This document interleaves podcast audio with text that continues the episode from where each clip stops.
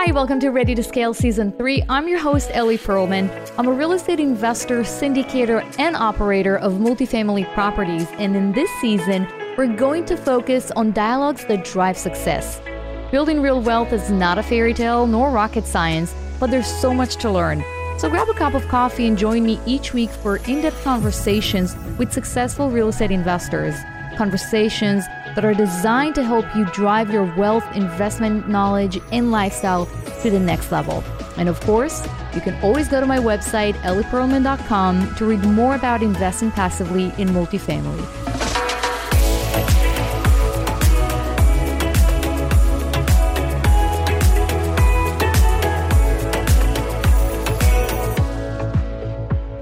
Everyone. Welcome to another episode of the High Achievers series. I'm Ellie Perlman, your host, broadcasting this time from Miami. Hope everything is well with you guys. I hope that your investments are actually doing well, which is not a given in the middle of a pandemic. Today, I want to talk to you about the state of the market and have kind of a recap of Q1 of 2021. So, in the last update, I basically said that there are not many deals. You know, there's a lot of demand in the market for deals, and we see very, very few deals here and there. Usually, they're not the greatest deals or in the greatest areas of town. Now, that has changed dramatically. So, when I'm recording this, it's the end of Q1 of 2021, and we've actually started seeing an inflow of deals of multifamily deals starting I would say mid February and it was really nice to see obviously but the interesting thing is that we started seeing larger and larger deals. So anywhere between 2 to 5 600 units now they're all in the market.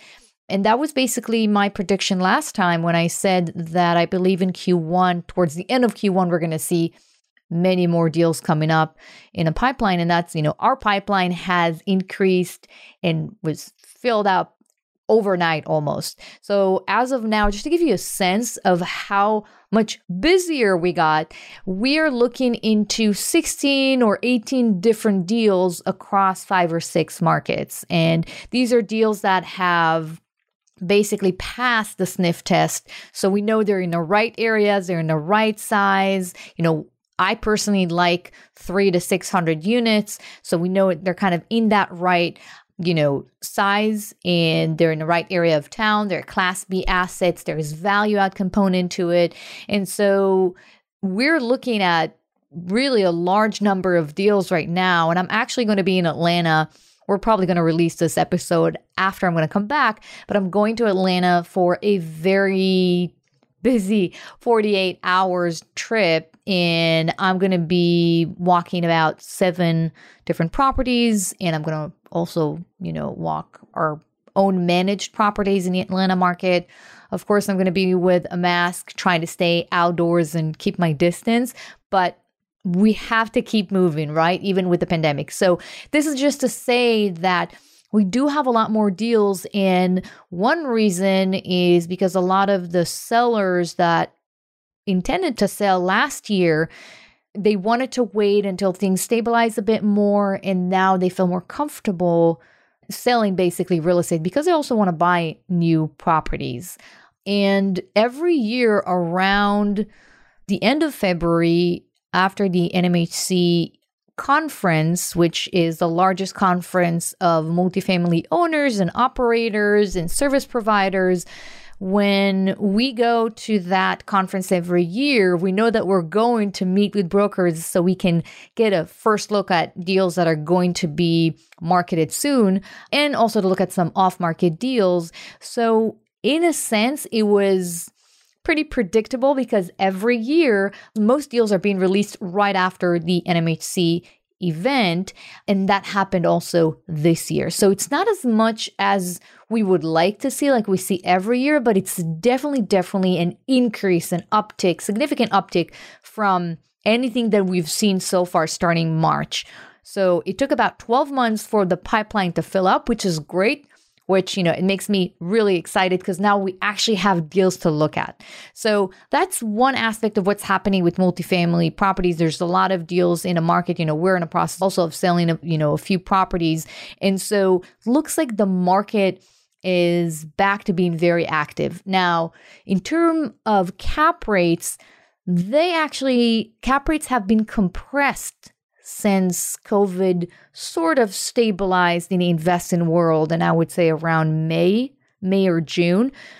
That gave investors a few months to see what's happening since March and to see, you know, that's enough time to see how the properties are performing, if tenants are paying their rents. And of course, things change every month with some properties, but that was enough for investors to feel comfortable buying real estate again. So, since from March 2020 until May, nobody was really buying anything. And then from May until now, everyone is looking for a deal right now, which, you know, that's another reason why cap rates have been compressed. Financing is still good, interest rates are still low. So, basically cap rates have been compressed and for the most part when we're looking at deals we see in most deals that they're maintaining above 90% collections and we see that across the board for A and B assets.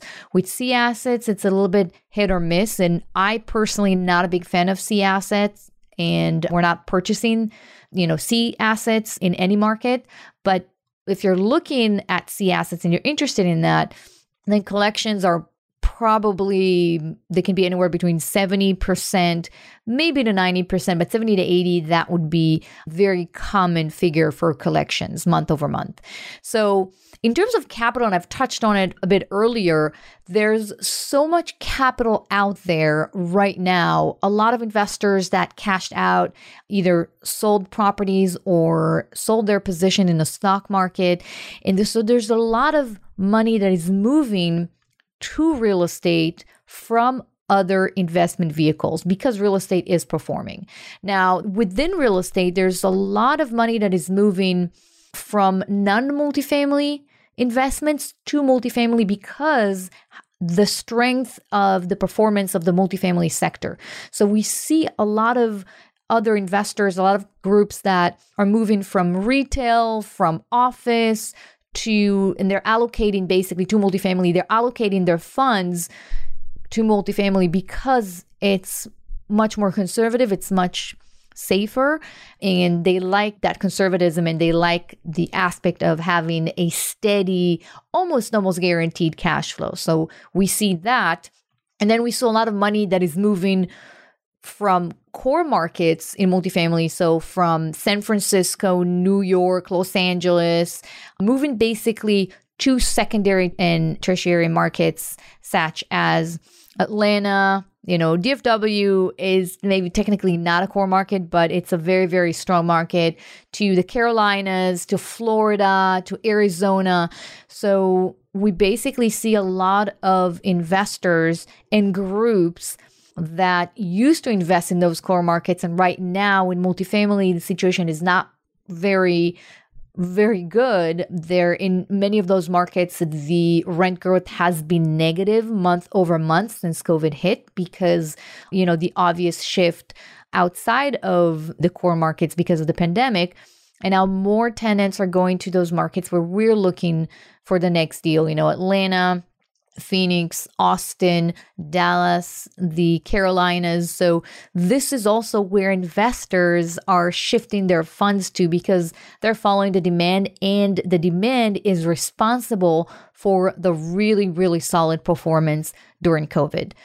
So, because there's a lot of investors that are re allocating their funds to multifamily and within the multifamily sector from core markets to other markets, it means that there's a lot more competition when it comes to buying an asset. So it's a very challenging time on the buying side because there's a lot of competition.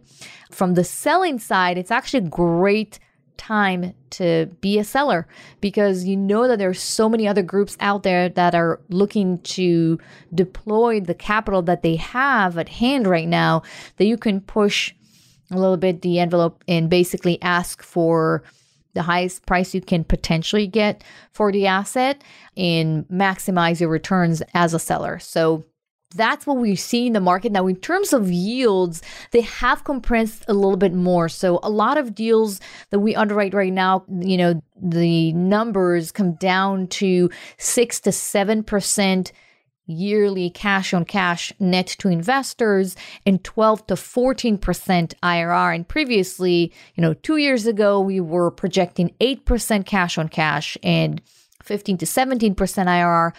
Well, we're in a different environment. So I always prefer to adjust investors' expectations and say, hey, this is what we see in the market in order to win a deal.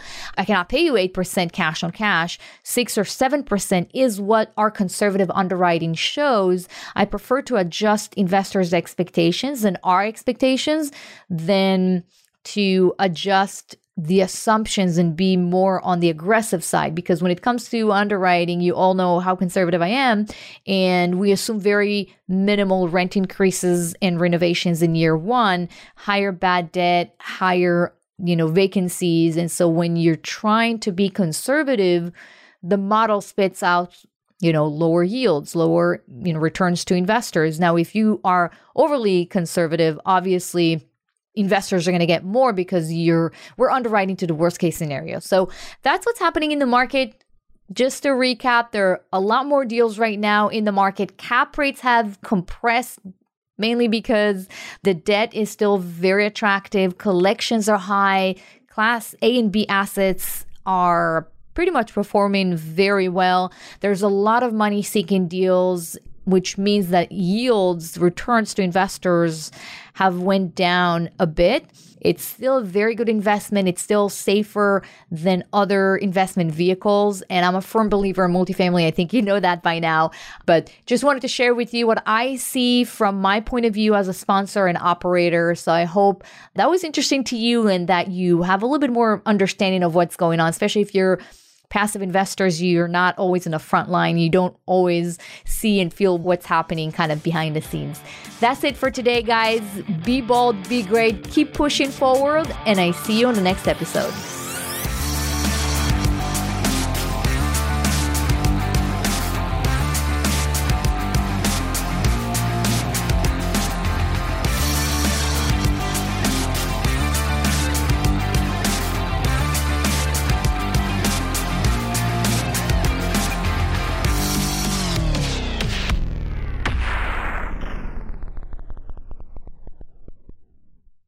This podcast is a part of the C Suite Radio Network.